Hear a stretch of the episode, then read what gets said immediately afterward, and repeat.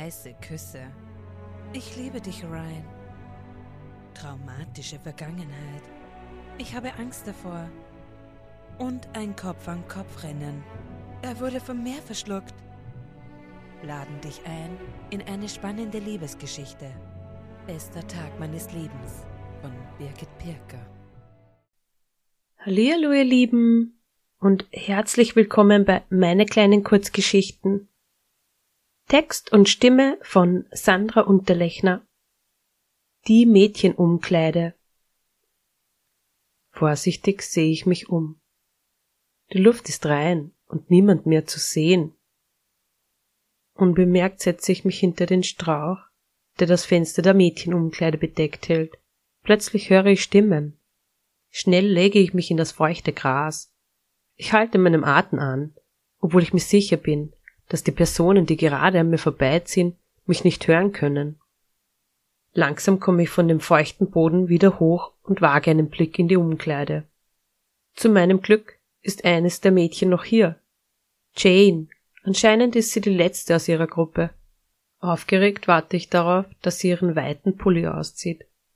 Schon seit längerem habe ich ein Auge auf sie geworfen und würde nur zu gerne herausfinden, was sich unter ihrer Stoffhülle verbirgt. Sie öffnet ihre stramm zurückgebundenen Haare und wuschelt sie durch. Danach kramt sie in ihrer Tasche herum, und es sieht so aus, als würde sie etwas darin suchen. Auf einmal wandern ihre Blicke. Sie geht durch die Umkleide und kommt dann an ihrem Spind wieder an. Endlich hebt sie ihren Pulli zieht ihn über ihren Kopf aus und legt ihn beiseite. Zu meinem Bedauern kann ich nur ihren schmalen, entzückenden Rücken begutachten, der dennoch ein lustvolles Empfinden in mir hochkitzelt. Ich werde nervös und beiße mir auf meine Lippen. So gern würde ich jetzt bei ihr sein, ihr dabei zur Hand gehen, ihre Wäsche abzustreifen. Wieder höre ich Stimmen, aber sie gehen zum Glück einen anderen Weg als an mir vorbei. Meine Aufmerksamkeit widme ich wieder der schönen Jane. Sie zieht gerade ihr Shirt aus.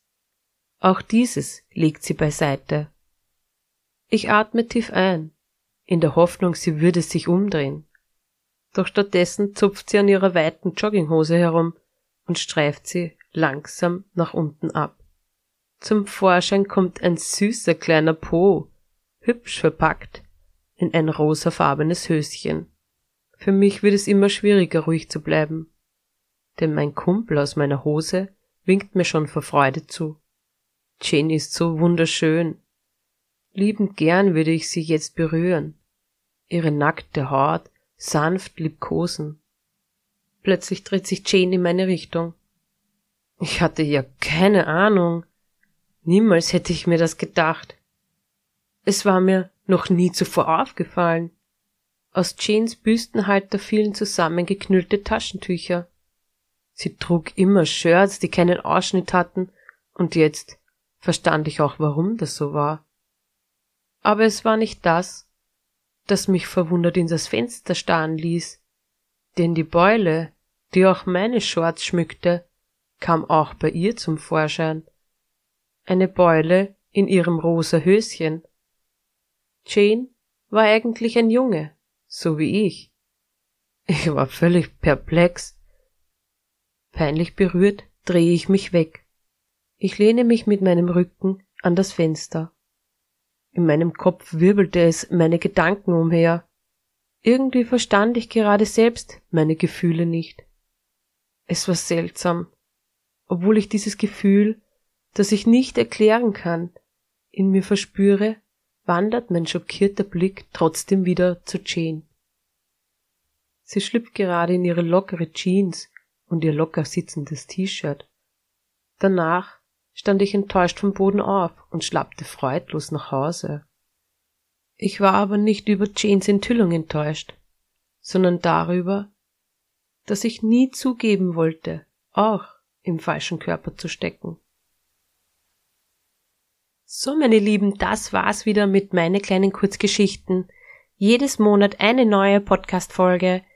Am besten du abonnierst meinen Podcast, so kannst du keine Geschichte mehr verpassen. Bye!